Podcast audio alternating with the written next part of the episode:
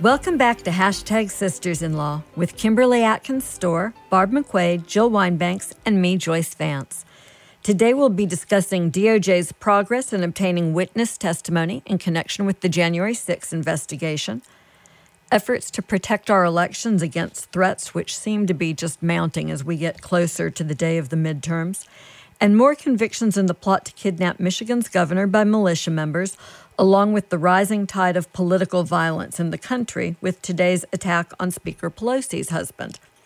And as always, we look forward to answering your questions at the end of the show. But y'all, it's such a serious news week that before we get started, I really just wanted to do something completely other end of the spectrum. You know, it's almost Halloween. I have not bought my Halloween candy yet, but I need to go out and get that early this week. I love the holiday. We live in one of those neighborhoods where kids come from all over because it's sort of flat and easy to get around in. And especially after the pandemic years, I'm really looking forward to it. And it has me thinking about Halloween costumes that I've worn over the years and some that I've made. And I'm wondering what your favorite Halloween costumes are. Barb, what do you think? Oh, man, that's a good one. I did hear of a student this year who is going as Mabel Mora from Only Murders in the Building, which made me very happy. I think that's a cool one. I'm thinking of my kids when they were young. Halloween was so fun with them. I guess one of my favorite times was my son, Mac, when he was in kindergarten. That's when the movie Lilo and Stitch was popular. And he asked me if he could be Stitch for Halloween. And I thought, oh my gosh, Stitch, are you kidding me? That's like the most complicated costume ever. You know, really? You don't want to just be like a ghost or something? So I said, let me see what I can do. Let me work on it. He's like, well, maybe you could make it. Let me see what I can do. So, you know, I went online and I saw that the Disney store for an exorbitant price made a Stitch costume. So I ordered it, but you know, you're never sure if it's actually going to make it on time. So I ordered it, and then he would ask about it every day. Like, what do you think? Are you going to be able to, you know, pull off a Stitch costume for me? I said, you know, I'm working on it. Let me see what I can do. I'm working on it. So every day I would say that I'm working on it. And then sure enough, it shows up, but not until, you know, Halloween. And I say, here you go. Here is your Stitch costume. And you know what he told me? It wasn't until many years later that it suddenly dawned on him that I had bought it and not made it, because I kept saying, I'm working on it. And he thought, and he was telling all his friends in kindergarten, like, it looked great. Yeah, my mom made this. Wow, she's amazing. So for years, he thought that I actually made his Stitch costume. I'm sorry he learned the ugly truth one day. Kim, what about you? You know, I had those when I was a kid. It was mostly, remember those store-bought costumes that were really like a plastic thing that you put over your clothes and then a mask? And then I was also in Detroit, so it was cold. So usually the thing would go over my coats. So I never had really memorable Halloween costumes. But as an adult, I had this tradition, and you know, our listeners know I talk a lot about my late, great, amazing dog, Boogie. So we would do our Halloween costumes together, because the funny thing about Boogie is he hated clothes. He did not like things put on him. But I think he understood Halloween because he really liked people coming to the door and knocking on the door and seeing him. He would get super excited. So he would totally tolerate a costume on Halloween night in a way that he would never tolerate anything on his body any other time. So we had just joint costumes for years and years. My two favorites, I think, one was, he was a little Cairn Terrier mix, so it was Dorothy and Toto, and I put a little kerchief on him that said "Not in Kansas anymore," which is what made people understand that. And another one is when I was Lieutenant Uhura of Star Trek, and he was a Tribble. But I miss him. So Halloween is bittersweet for me because I think about how I used to dress up with him, and that was our favorite holiday together. Oh. Jill, what do you do for Halloween? I bet it's good. I love Halloween. I really do. And I've frequently given Halloween parties. And it's hard to get adults to dress in costume. I don't know why, because I think it's so much fun. But I think what Kim just said made me, I'll talk about what I'm going to do this year. I'm dressing as Brisby. I have So he won't have a costume because he hates having anything added to him. Oh my God! But I will be dressed as Brisby. I have a pajama set that's, you know, black and white spots. And I have a mask that I got in New Orleans a few years ago. And so I will be Brisby. And one of my favorite costumes was my cousin Jonathan dressed his Weimaraner as a Dalmatian by painting black spots on a white T-shirt and making the dog wear this T-shirt, you know, putting his legs through the arms. And so that's one of my other favorites. But I have a lot of favorites. So we have to do the show for many years so that I can talk about my other favorites. Jill, we're going to have pictures. We have got to have pictures of you and Brisby together. Do you promise? Absolutely. Absolutely. Hey, Jill, I don't want to, you know, blow the surprise, but Brisby told me he's actually dressing as you. Brisby's going to have his little blonde wig on. Right, exactly. That'll be so adorable. Yeah. You know, Brisby's pin. That's funny. You know, I do have at least a dozen Dalmatian pins, but I don't think there's any way I can attach them to him. So my mom used to make me these wonderful costumes. I'm the opposite of you, Kim. I was always jealous of, like, you know, the Cinderella with the mask. Although in hindsight, I really appreciate my mom's elaborate costumes. But I was thinking about the year that I was Washington semester in college. And so, you know, you're just there for one semester, but you make friends. And we went as a pack of crayons. We just dressed in the different colors. It was a simple costume. It wasn't anything fancy. But I look back with so much fondness on the friendships and the good times that you have with people, which I think is why I like Halloween. It's all about having a good time with people that you love. Oh, that is... So I'm looking forward to it.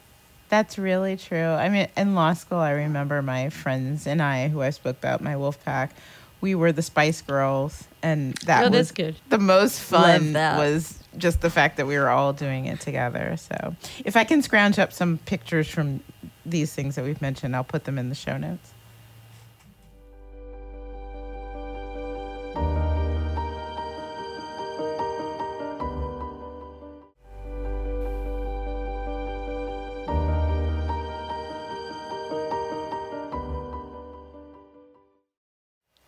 There was a lot of January 6th related legal action this week, and most of it involved witness testimony or efforts by Donald Trump to stop people from testifying. So, Jill, we may hear more about Trump's efforts to stop Mark Short, Vice President Pence's former chief of staff, from testifying.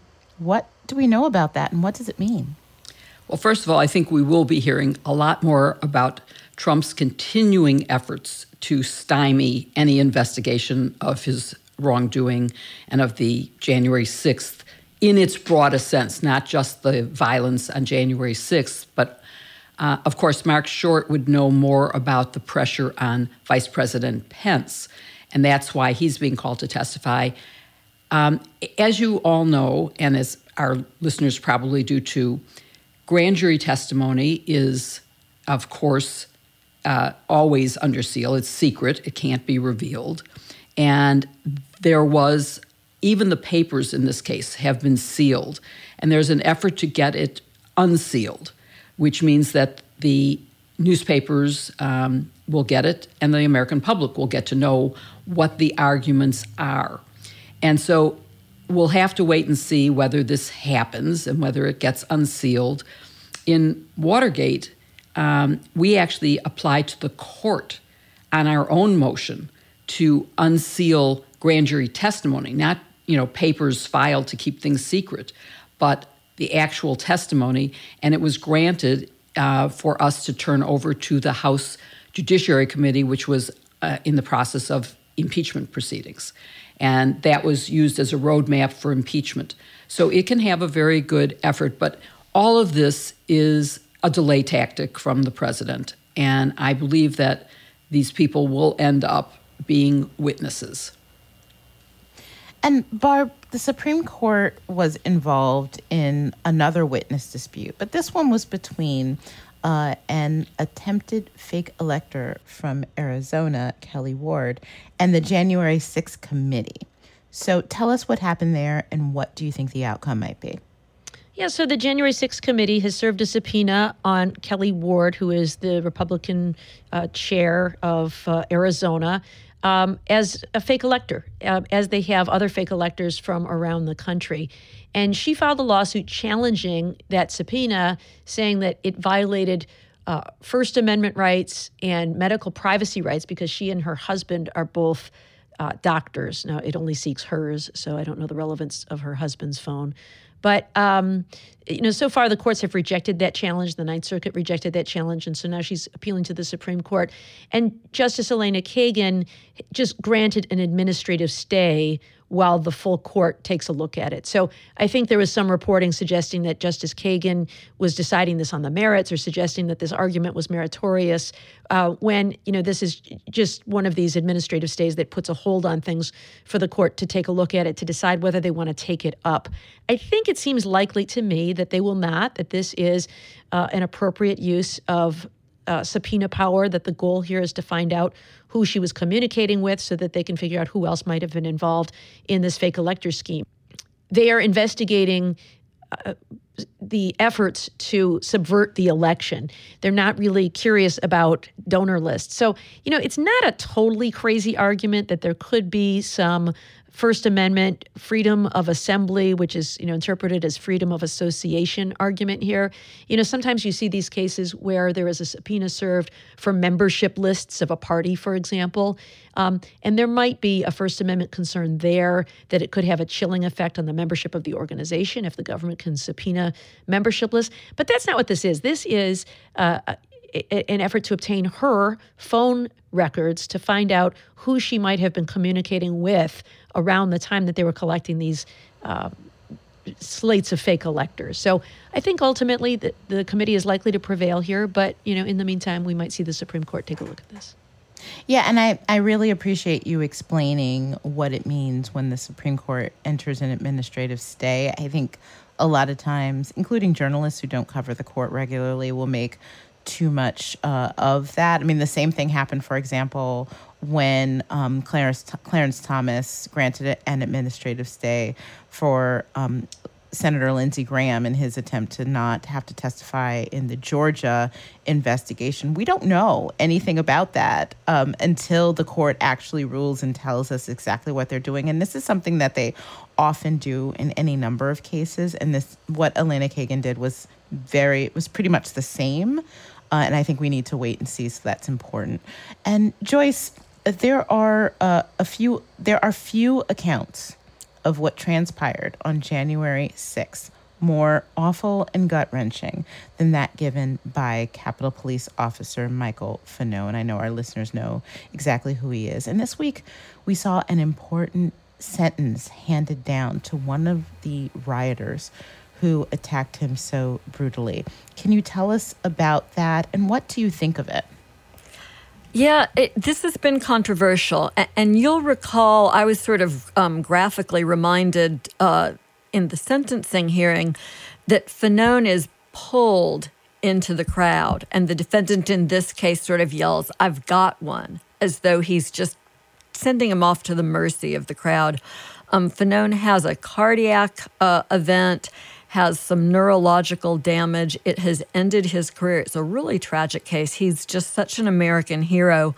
The federal government asks the judge to impose a sentence of 96 months, and the judge imposes a sentence of 90 months instead. I know some people are upset about that, but I'm okay, and let me try to explain why. It's pretty complicated legally.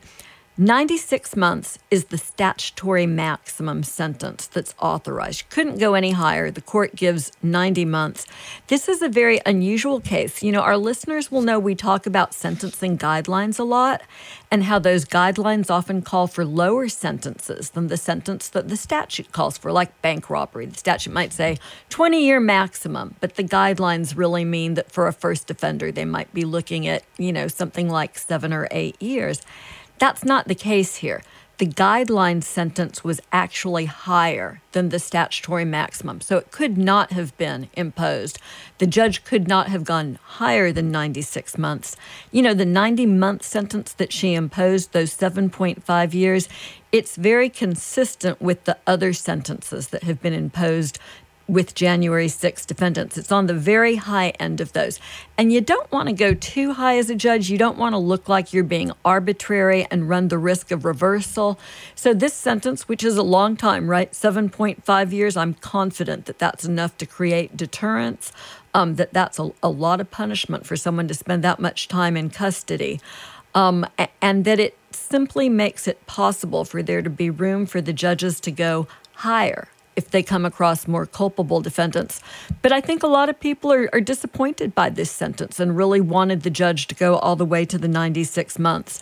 What I loved about the sentencing hearing was she was absolutely deadline, straight up the middle, talking with the defendant about his conduct. I regret that we didn't have cameras in the courtroom because she made it real clear that he was on the side of bad, that he was on the side of evil here. She talked about this shadow of tyranny that we're living under in the country and attributed it to the conduct of defendants like this one, Mr. Head. And she just did, I think, a really good job of saying what needed to be said and imposing a righteous sentence. Well, I'm glad for that analysis, Joyce. I know we've been focused a lot on the people at the top of the chain and their culpability in January 6th, but I think it's equally as important that the people who committed crimes that day also be held accountable, and it looks like that's what happened here.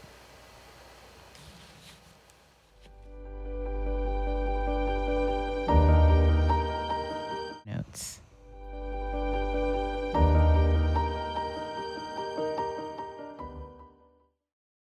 If you thought former President Trump's post-2020 election coup attempts, including fake electors, which we've just talked about, an attempt to use the Department of Justice to undo the results, and 60 failed lawsuits brought by an unprepared and unqualified group of lawyers like Rudy, Sidney, and Jenna, and of course the violence of January 6th, if you thought those were horrific, you'll think it was child's play when you hear what's happening in preparation for the midterms, which are still 10 days away.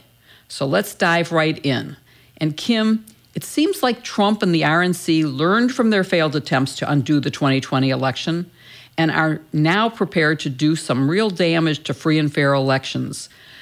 They want to get results they want. So tell us what their pre-election lawsuits that have already been filed and what they foretell about the post-election period.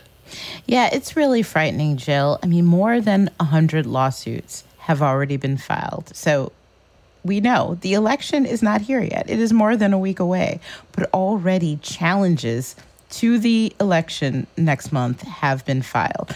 They've mostly been filed by Republicans or those aligned with Republicans.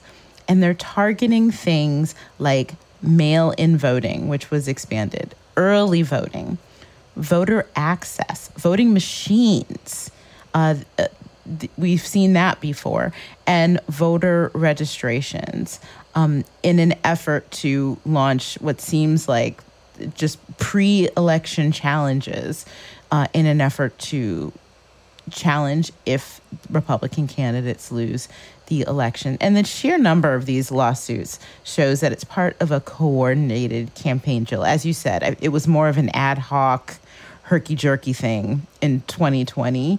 And it seems like since then, there has been a coordinated, well-funded plan to try to affect the results of these elections. It's not like the not ready for primetime players we saw in 2020. Remember Four Seasons Total Landscaping? Yes, indeed. This is something absolutely entirely different. And it's not just the lawsuits. It's also efforts by state officials in many of these states. I will tell one quick anecdote is that my stepson, who is a student in Georgia, registered to vote there when he arrived because he believes very much in elections. And of course, that's an important one. And he was bumped off the election rolls already based on the fact that he, I think it's because he had received a driver's license recently in DC before he left.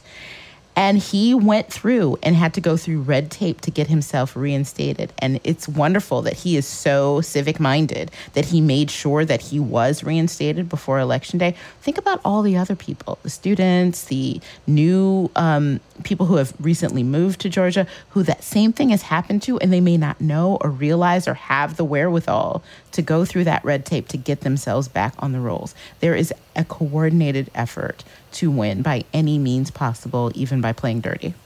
That is such an awful story. I am really sorry, but I'm very glad that he pursued getting back on the rolls. But that's not how America's supposed to work. And as you mentioned, Kim, the Republicans are spending millions. They've hired 37 attorneys. They've done 5,000 hours of training.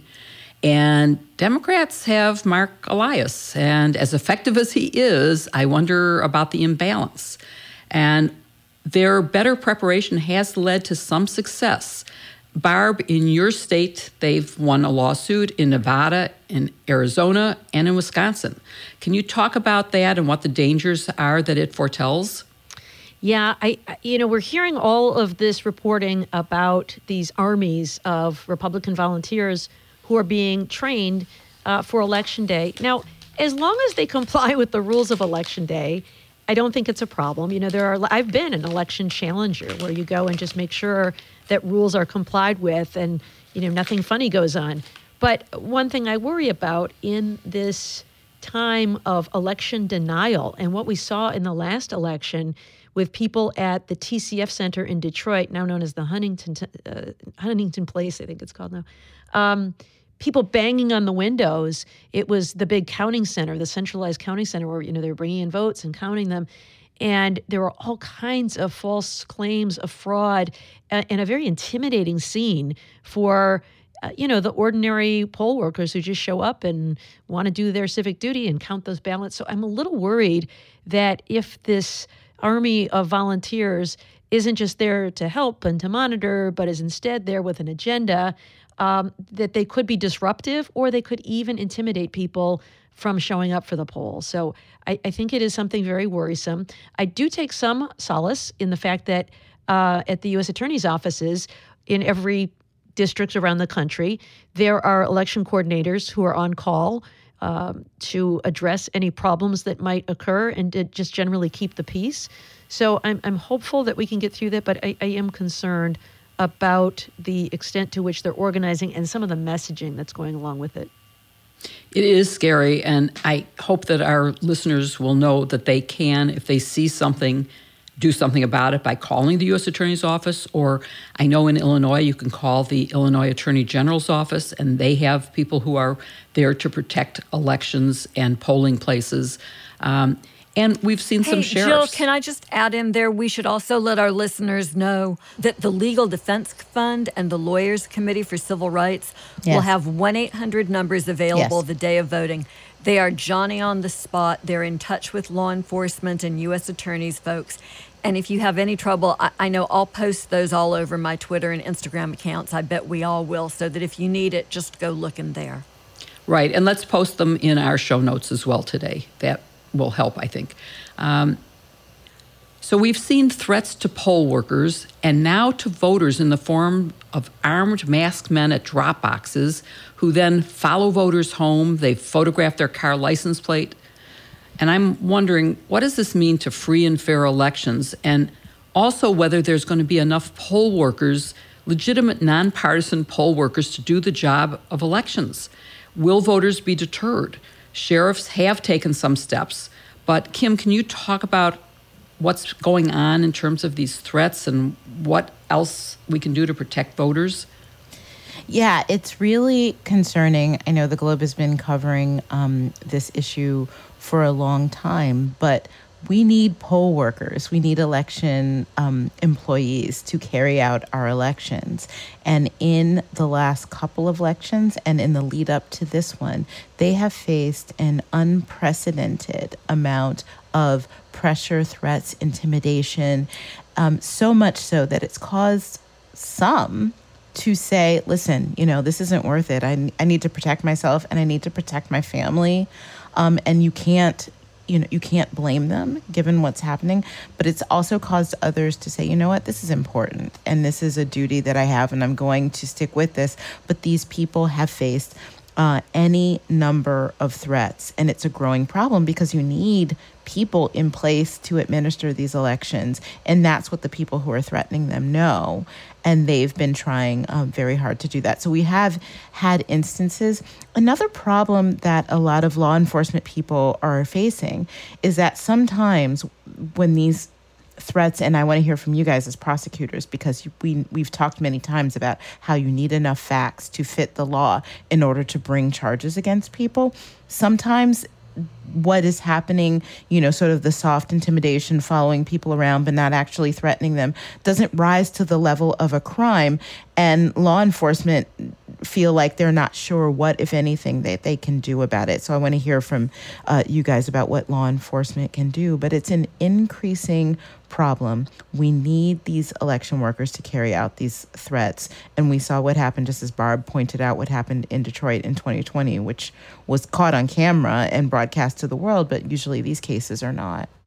Yeah, during the time I was serving as prosecutor, you know, we didn't have these massive fake voter fraud claims. But what we used to do is have meetings between our election coordinator, AUSA, and a number of civic groups. Anybody who wanted a meeting would get one to talk with them about what you could do if there was an issue on election day. And so we had very minor problems, you know, very minor disruptions, nothing that rose to the level of a prosecution. But you know, I think that if somebody violates someone's civil rights and interferes with their right to vote, I think that kind of discrimination can be brought and should be brought. Yeah. So, you know, I come from a different part of the country with different problems. And although I joined the office in 1991, we still actually had issues with allegations that people would go outside of black polling places dressed up in camo and armed in an effort to intimidate voters. There was a consent decree in place that prevented Republicans actually from challenging voter qualifications. It expired in 2017, I think. 19. I think it expired in 17, and then in 19 it sort of got the last nail in the coffin. But it had provided some assistance, but look, it's sort of it's a sliding scale. There's this issue where you've got everything from the armed dressed up, if you go in and vote, I'm watching you and taking down names, to the more modern form of suppression, which is these laws that have been passed in some states that make it more difficult for people to vote, or the experience, you know, that your stepson had, Kim. And so all of these issues, it's problematic. And the people who can do something about it in many instances are the U.S. attorneys. It depends on how vigorous the support is from inside of the U.S. attorney's office, top down, for taking these sort of situations on and aggressively going after them to the full extent of the law. And you have to be willing to put the resources into them. They're not easy cases to do. They don't always have quick or positive outcomes, but it's tremendously important to stand up for the right to vote in your community. Let me end this discussion with one last question, which is, the Republicans have already made it clear that in addition to continuing the big lie and putting up for election a lot of election deniers, they've also made clear that they aren't going to accept election results they don't like. Are there any laws that will help protect us from that happening, where they say, no, we don't accept it? And then, especially if election deniers are elected to positions of Secretary of State who determine the outcome of result of elections, what is there to be done about this? I'd like to hear from all of you if you have anything to say on this. You know, I think we've become used to relying on the courts to draw the line here. And when it comes to interpreting some of these new statutes legislatures have passed and deciding what they mean and whether they're constitutional, there are those sorts of issues. Of course, we'll have this big issue that'll come up in the Supreme Court that'll involve who has the final say in election results, whether it's state legislatures or state courts. But I'd say we've got rocky times ahead. I hope the courts are going to hold. I guess I would just add, Jill, that, you know, whether somebody concedes or doesn't concede, once an election is certified, that's the result, whether somebody concedes or not. But I think this trend of not conceding and even saying before the election occurs that I won't accept the results, that is so anti-democratic and anti-American. I mean, the way to destroy democracy is to undermine public confidence in the legitimacy of elections. And that seems to be what's happening. You know, it's the way terrorists operate. If I can't win a conventional war, I will engage in guerrilla warfare because it's the only way I know how to win. And I really worry about the destabilizing effect this grab for raw power will have on our democracy long term. And if you read anything by people who have studied fascism, Hitler, all of those things, they make it clear that what you're saying is exactly true. And undermining confidence in the electoral system is really key to taking power. So we have to be really cognizant of this and take steps to make sure we don't elect election deniers to office.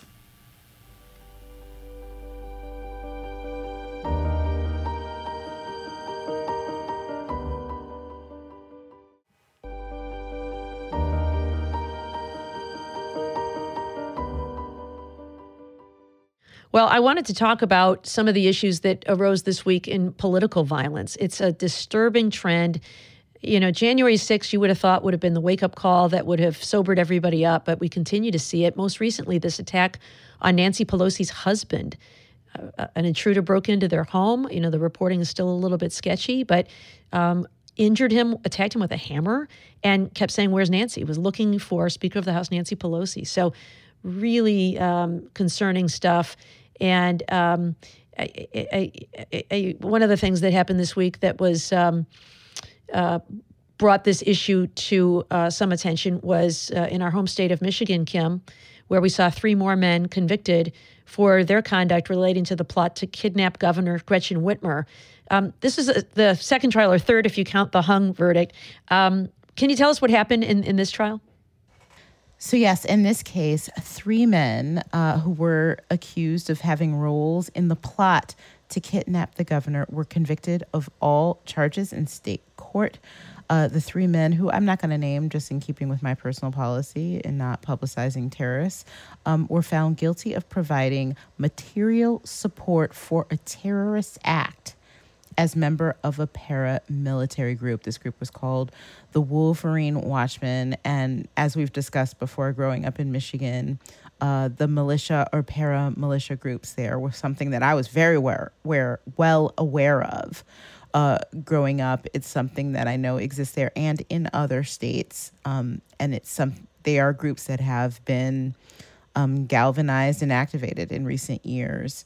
In a very frightening way. So I think that these convictions are very important. They were also convicted of the charges of membership in a gang and gun crimes as well. The prosecutors called the Wolverine Watchmen a criminal enterprise. So as I said, I think that this is important not only to show that plotting to harm an elected official is serious and comes with serious consequences. In this case, I hope that there are serious consequences in the case of Speaker Pelosi and her husband. And it's also important to bring light to this domestic terrorist groups, which the FBI and the DOJ have been telling us for years and years pose the greater threat to American people than anything else. It's not foreign terrorist groups. It is domestic terrorist groups, right-wing terrorist groups that pose the greatest threat of violence to Americans. And I think that this is important to bringing light to that fact. Yeah, I think FBI Director Christopher Wray said something like it's metastasizing, this domestic terrorism threat in America. Yeah, I teach this course on national security and civil liberties, where we explore the tensions between protecting national security and safeguarding our civil liberties. And I've taught it for about 5 years now. And yesterday, I taught on the topic of material support. And, you know, when I first started teaching material support, it was all about Al-Qaeda and ISIS and foreign terrorist organizations. And now we have, you know, right here in our backyard, we've got material support providing terrorism. In this case, providing the training to the men who were going to kidnap Governor Whitmer and the land where they had built their shoot house so they could train on extracting her from the house with her security detail. I mean, incredibly chilling stuff. And then there's one more trial ahead for five men in Elk Rapids, Michigan, up in Antrim County, where her vacation home is. She's got a cottage there, which is where the event was going to take place. And five men charged there with providing material support for conducting surveillance on the house. So really, really scary stuff. So Jill, let me ask you, we're seeing this increase in political violence. Do you think criminal convictions can deter political violence? Or is this a new trend and we got to come up with a new solution besides just, prosecuting people? It's such an interesting question, Barb. And when you look at the research, unfortunately, I think the answer is it doesn't really deter. Even sentencing. I'm not just talking about prosecutions, but even sentences. And long sentences seem to have less deterrent effect than the sort of middle and short sentences. The Department of Justice has a publication out that basically says the certainty of getting caught is much more of a deterrent than thinking about a sentence or a conviction. And so I don't know, and there is clearly a trend to political violence that is being fostered by the big lie and by all of the statements from the former president and his colleagues who are saying that violence is a legitimate form of action. And so that's very scary, and I think we do need some new solutions. I am reminded that it was not criminal prosecutions that took down the Ku Klux Klan. It was the Southern Poverty Law Center's lawsuit that bankrupted them. And maybe we need to be more 360 in how we deal with this problem too.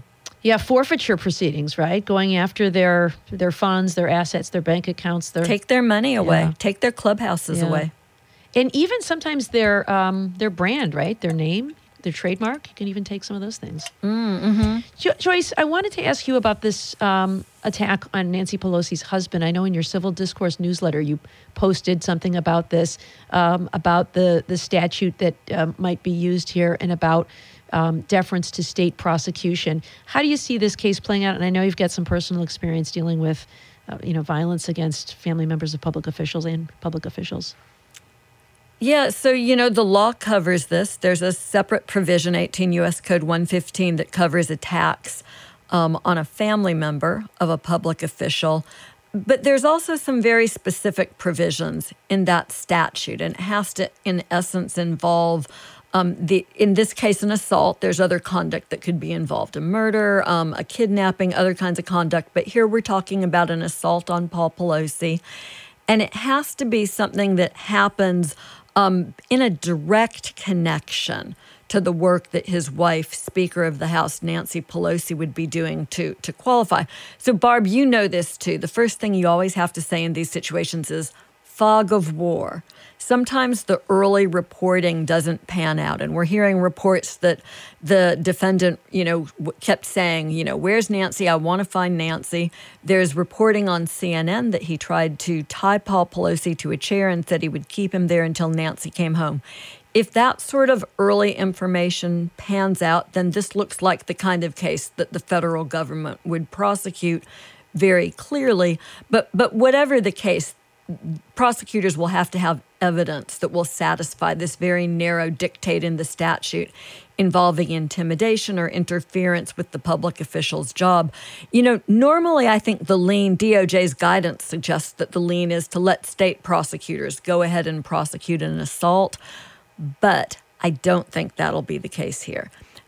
This is the speaker is the third person in line to be president. There's the president, the vice president, and then the speaker.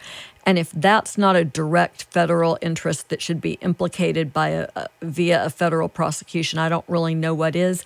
At this early press conference today, we sort of surprisingly didn't see the U.S. attorney or the FBI there. Right now, it's a state investigation. The defendant's being held on state charges. I'll look to see that morph over the next couple of days to include the federal family in that investigation.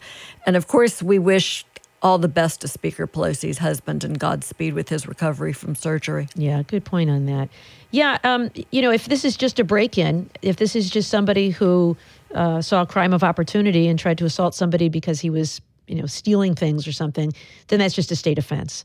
And as you say, it's important to sort out the facts and prove that there was this motive to attack the speaker because of her official duties, or to attack the family member of the speaker because of her official duties. So we'll have to watch that play out, but certainly very, very concerning. Jill, let me turn to another issue in your neck of the woods, the Midwest, Wisconsin. A man was convicted at trial this week for attacking a Christmas parade in Wisconsin in 2021. Can you tell us just a little bit about that case? Absolutely. He was convicted after just about 3 hours of jury deliberation on 76 counts. His name is Daryl Brooks, and it included 6 charges of first-degree intentional homicide. He drove his car into a Christmas parade where he killed 6 people and injured over 60, which is how you get to the 76 counts. He at first was pleading insanity and had a public defender, but just before trial he withdrew that defense of insanity and fired his public defender and asked to, and did, in fact, defend himself, which I think was a very big mistake for him.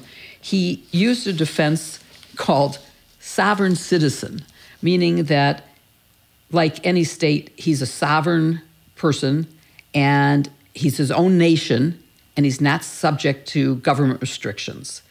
The jury obviously did not believe that. They felt that he deliberately did this. He also gave cause to the jury to not believe or trust him because he acted really, he acted out in the courtroom and had to actually be removed into a separate room on a number of occasions where he could monitor and see the trial but was not in the room, and the judge would mute his microphone, something that I wish would happen during debates sometimes when candidates go on. I think they should mute the microphone. So that's what happened. He is guilty of intentionally killing people. There was no excuse for his behavior. He killed a lot of grandmother dancers who were part of the parade, as well as young children in bands. So it was a terrible episode, and he did it with no cause. Yeah, you know, the sovereign citizen movement, you know, this is not a terrorism case. This is, I guess I don't know what motivated him to drive his car into the people in this parade. But the sovereign citizen movement is one that is also disturbing. Kim talked earlier about, you know, what the groups that call themselves militias, these private paramilitary organizations. But the sovereign citizen movement is a group of people who say they answer to no one. They are their own country, essentially. Joyce, did you deal with some of those folks in Alabama when you were U.S. attorney? We had some here in Michigan. You know, I did for a while. A big part of the sovereign movement was centered in Pelham, Alabama, and they were particularly well organized. This is a really bizarre group with complex anti-governmental beliefs, and they're rooted in racism and anti-Semitism. And in other words, these are not nice, benign folks, although they have some hangers-on who don't fully subscribe to all of their views. And what they seize upon is this notion, it's sort of hard to explain and to make sense of, but they believe that the government has bank accounts for everybody when they're born, and they can demand to have that money back and become a sovereign citizen that's not part of the government. Included in their beliefs, they don't think that they have to pay taxes. They don't believe that they have to pay utility bills. For a while, we had problems with Alabama Power Company people who would go to these folks' houses and they would write on the back of their bills, "I am sovereign, I do not have to pay," right? And they'd be like, what is this about? But ultimately, they engage in paper terrorism. They file a lot of bogus lawsuits. They'll file, for instance, somebody tried to take out a lien on our house. A couple of our judges had that sort of a situation happen. And that can be pretty difficult for people that they go after, and they can turn to outright violence. There was an incident in Memphis where a father and a son who were sovereigns in a routine police stop turned around and killed the officer. So they are important to see as a threat. I think that this is one case where the FBI has done a pretty good job of viewing them as a domestic violence threat group. In many ways, they were dealt with not through any sort of violent crime statute, but by dealing with the paper crime, by dealing with the wire fraud or the identity theft. And for us, that became a valuable way to dismantle their organization down here and put them out of business. But for instance, they went on a couple of years later to try to buy some land in Seattle and build their own jail. They were going to have sovereign sheriffs, and they were going to kidnap federal government figures, which sort of takes us, you know, back to Michigan, Barb, and to everything that went on with your governor. Yeah. Very frightening. And, of course, that shooting also makes me think of, that attack, I should say, it was a car, reminds me of the shooting, Jill, in Highland Park, Illinois, when the July 4th parade was attacked by a shooter who fired into the crowd 21 shots or killed 21 people. And faces charges in that instance. You know, I want to discuss in the time we have remaining just the connection between, you know, this political violence and mental health, because they do seem to go hand in hand, although I don't think everybody gets a pass. I mean, there really are some people who are just so angry about politics and have been so riled up that they are engaging in political violence. But Kim, in this case, the Christmas parade attacker. It looks like he and his lawyers disagreed as to whether to use an insanity defense, and he ultimately did not and decided to represent himself. Can you just explain to our listeners briefly what a defendant has to show to establish an insanity defense and the consequences of being found insane? I mean, in my practice, I found people did not assert an insanity defense very often. And I think for those of us who grew up in the era of John Hinckley, I think that there was a common belief that you could just fake it and get off. And in fact, I don't see it happen that much because you actually have to overcome some very significant hurdles. Yes, it's not easy to mount this kind of defense. And under Illinois law, a defendant would have to prove that he lacked the substantial capacity to appreciate the criminality of his conduct, his or her conduct. And the burden of proof is on the defendant in this case to make this case by clear and convincing evidence that he or she is not guilty by reason of insanity. But I think it's also what the consequences are. If you are found not guilty by reason of insanity, that doesn't mean that you get off. That usually means most of these defendants are almost always confined to mental health institutions for indefinite periods of time, which is also what happened to John Hinckley for a long period of time. And I think perhaps, we don't know what this defendant said to his lawyers and what led to that disagreement, but probably when it became clear, it's like, okay, you're not going home if this is the case. You may be technically found not guilty, but you're not going home. That's probably something that he didn't want. He probably thought, perhaps, because we don't know, thought he knew better than the attorneys, and which is why he chose to represent himself. He probably, in whatever state he was in, thought that he could do a better job than they could, is my only thought. But yeah, this is not a get out of jail free card that is either, as you pointed out, either A, easy to prove, or B, comes with walking free. Right. I'm just going to pretend I claim temporary insanity and get off. That was the popular myth. It does not happen. You know, people watch too much Perry Mason. Exactly. Well, all of this to me is a very disturbing trend. I don't know that we have the ability to completely eliminate it, but I'll tell you what would be a good start is for our political leaders to just tone down the rhetoric, to have policy differences, even sharp policy differences.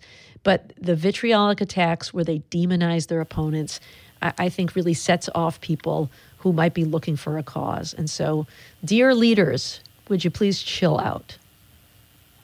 I would say they also have to go a little further than just that. They have to condemn the violence. They have to say it's wrong. Well, and unfortunately, one side of the political aisle seems to do that and the other side doesn't. And it's so tempting to engage in both sidesism here and to say that all of our leaders need to tone it down. But, you know, the reality is Donald Trump needs to come out and condemn the violence. I mean, that would be powerful. It would take the temperature down. Yes. And I think it's extremely unlikely that it's going to happen. And Joyce, I think you're absolutely right. I don't think that it's coming from both sides equally. But what I do think is that it threatens both sides. It puts everyone in danger. I mean, we have seen threats, not just against Nancy Pelosi and what happened, but just look at January 6th. Mike Pence was one of the main people who was in the line of fire. Liz Cheney has gotten a ton of threats. Remember what happened at the congressional softball game practice where Republicans were. Everybody is in danger. Brett Kavanaugh. Everyone is endangered when this rhetoric heats up, but the matches that are being lit under this, I agree with you, are 100% coming from one side more than the other.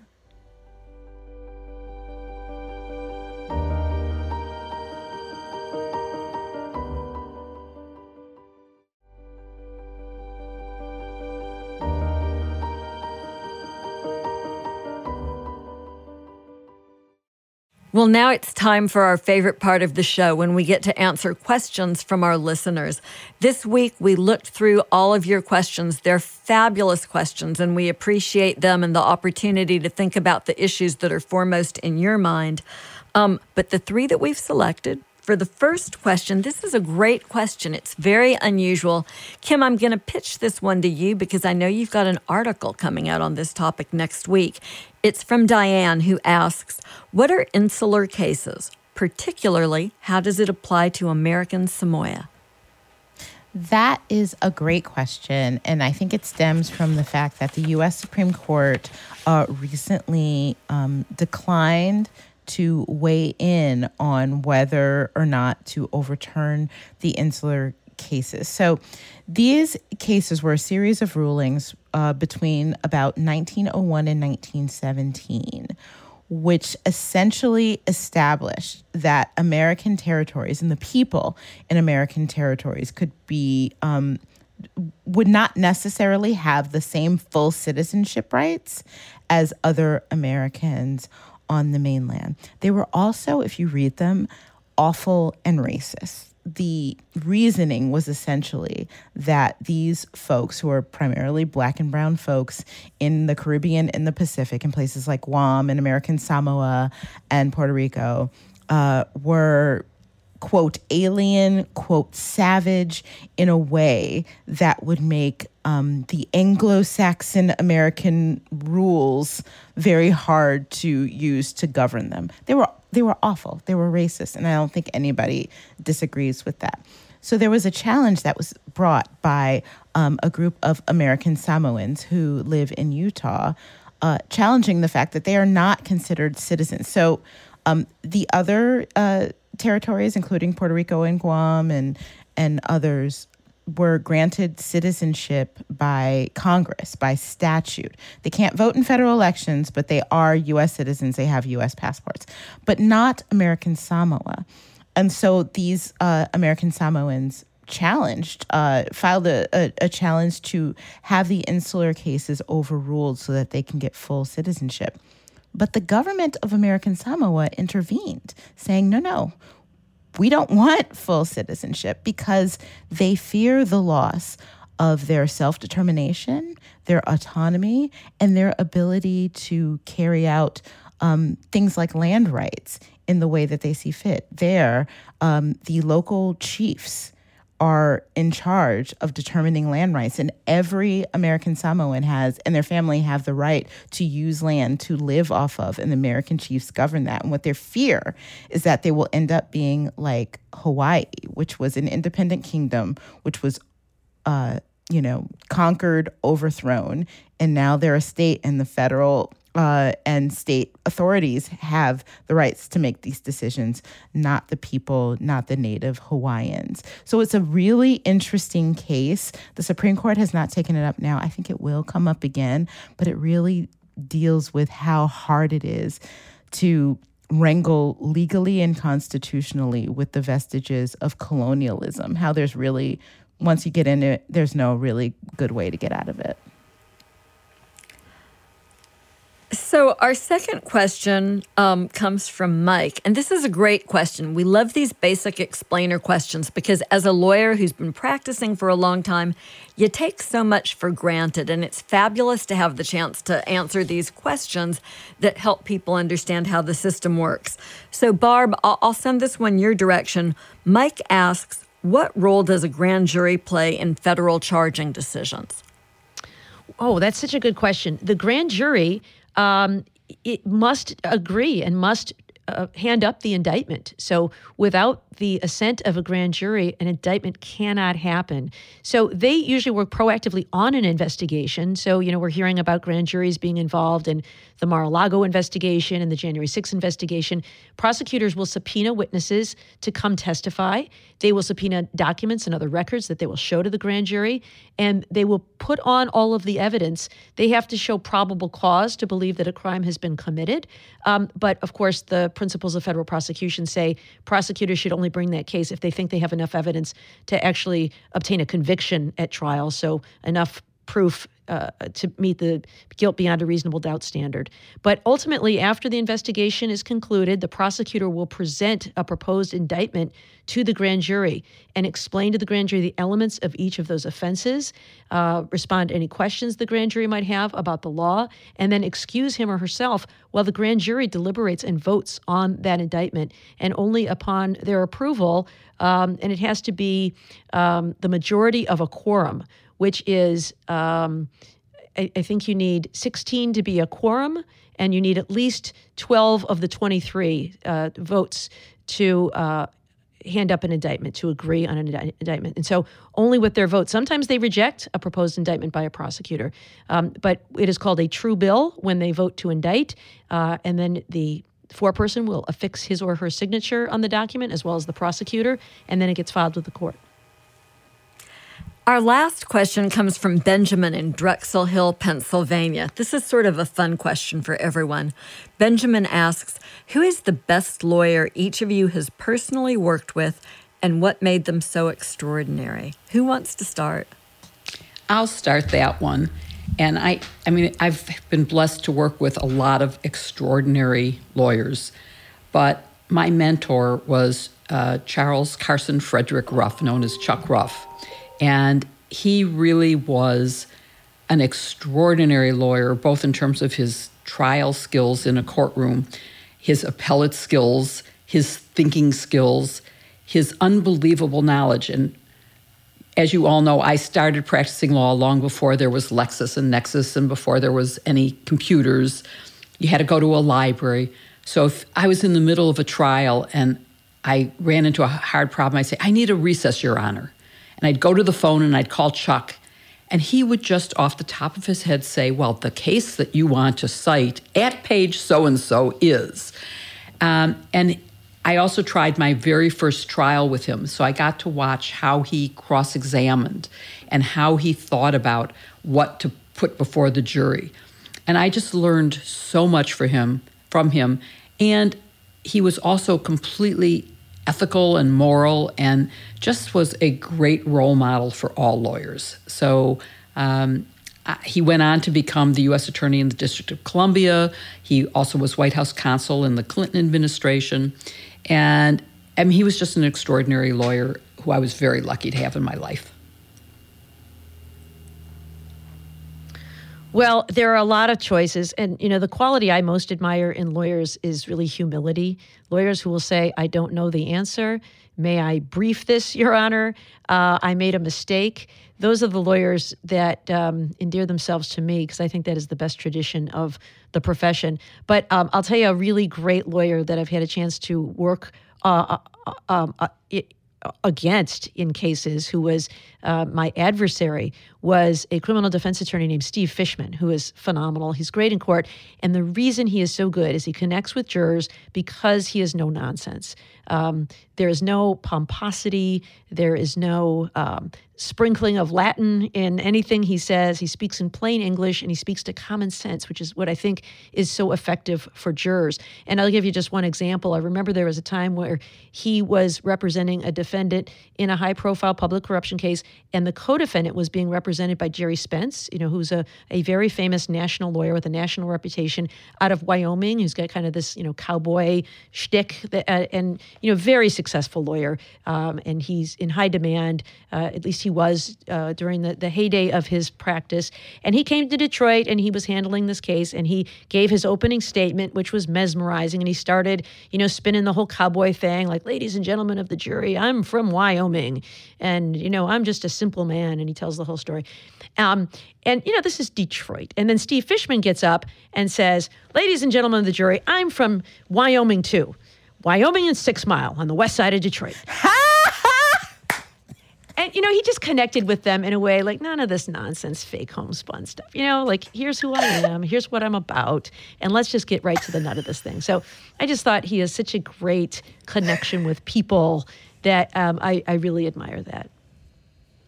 Oh, that is so great. Given that my family is from 7 Mile in Wyoming, I appreciate that story so much more. So for me, I did not practice law anywhere near as long as any of you. I practiced it for 3 long years. But during that time, I was really graced and blessed to work in a law firm that was headed by a man named Robert W. Harrington.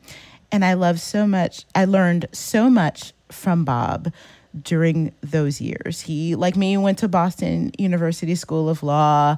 And, you know, he also won the moot court competition when he was there, just like I did. So I felt like a kinship with him. But the thing is, as a young attorney, especially in a place like Boston, you know, I've talked about being a Black woman practicing law in Boston. I was 25 years old.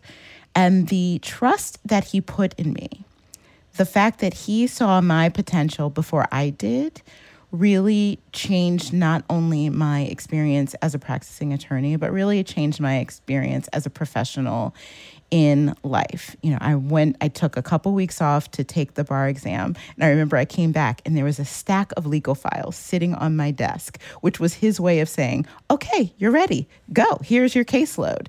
Go off and do it. There were times that before I argued my first motion and I was really struggling about, you know, what legal precedents I had and support. And I was saying to him, you know, it seems so commonsensical. Like, it seems like a common sense argument. And he said, well, go and make that. And at first I didn't. I was too afraid. I was trying to rely on precedent. And finally, one day, as I was walking to a courtroom to argue a motion, I'm like, you know what, this is commonsensical and I'm going to do what Bob said and argue it that way. I won my first motion. You know, there were times when opposing counsel in the civil litigation we were doing would try to go over my head. They didn't like what I was telling them. And so they would call Bob, who they've known for years and years. And Bob would answer the phone and say, hey, how you doing? Okay, hold on 1 minute. And he put them on hold and he'd transfer them to my office. That was his way of saying, no, this is her case. You deal with her. Don't come to me. She is perfectly able to handle this. And those things meant so much to me. We also shared a birthday, March 30th, which was always wonderful to celebrate together. Bob passed away several years ago, and that loss was profound, but I will never forget the impact that he had on my legal career, on my entire career, and on my life. And I miss him very much. I love stories about good mentors. I think even, you know, when you remember people with sorrow, it's just so uplifting, and it's such a good reminder to all of us that we can have that opportunity. I almost don't want to pick one person because I've been so blessed to work with so many good people. If I don't pick Doug Jones, I'm probably going to hear about that decision from him later this week. So Doug, I loved working for you. Doug was a great boss. He made it possible for me to do civil rights work as an assistant United States attorney, and I'm forever grateful for that opportunity. But I'll just say, and there are so many good people. But I'm on the board of a group called Alabama Appleseed. And our executive director is a lawyer named Carla Crowder, who came to us from Brian Stevenson's group, the Equal Justice Initiative. And she is such a remarkable lawyer. I feel so lucky to have the chance. Really, I don't work with her directly. I just watch all of her accomplishments in awe, because she both has the ability to work for individual defendants, and she has done some really immaculate work in getting people out of prison who belonged out of Alabama's prisons. But at the same time, she's functioned very effectively on a policy level, getting a huge grant from the NFL to work on prison issues, and just being relentless in a beautifully sophisticated, well-thought-out way, but never failing to seize any opportunity to move the work forward, and remembering that as a lawyer, her job is to serve people. Her job is not to, it's not about her. It's not about career progress. It's about serving people. And I love at this late point in my career having that example of such an amazing young lawyer and getting to work with her. Thank you for listening to #SistersInLaw with Kimberly Atkins Store, Barb McQuaid, Jill Weinbanks, and me, Joyce Vance. You can send in your questions by email to sistersinlaw@politicon.com or tweet them for next week's show using #SistersInLaw. Go to politicon.com/merch to buy our pale blue tee and the hoodie It's Getting Cold Now and all of our other goodies. And please support this week's sponsors, HelloFresh, Moink, Luland, Osea Malibu, and Stamps.com. You can find their links in the show notes. Please support them. They really help make this show happen. To keep with us every week, follow #SistersInLaw on Apple Podcasts or wherever you listen, and please give us a 5-star review. It really helps others find the show. See you next week with a new episode, #SistersInLaw. I have 2 different computers crammed down in here now until we're done renovating. And I never have the right stuff up on the computer that I'm looking at. Joyce, I don't know how you're doing it. We just had people in for 2 days to paint several rooms in the house. And so we had to move things around out of the rooms and stuff. I thought I would die. God. It was 48 hours. I don't know how you're living. If they weren't the nicest Joyce has been going at this world, for months. Oh, it would be horrible. But I mean, it's like, like we're taking our stairs down and redoing them because they were built in 1927 and the banister is loose. It's just Joyce, if your life were a sitcom, and it should be, it would have been a whole season that your house is under construction. So we have actually talked because my decorator and the contractor actually just did a tape for HGTV. Ooh. And they were like, we just want to put you in it as our permanent client. Like, what was that old TV? There's a TV show like that, right? Murphy This Old Brown. House? Yeah, Murphy Brown was having a new secretary every week. Yeah. Wait, what's happening with, like, there's a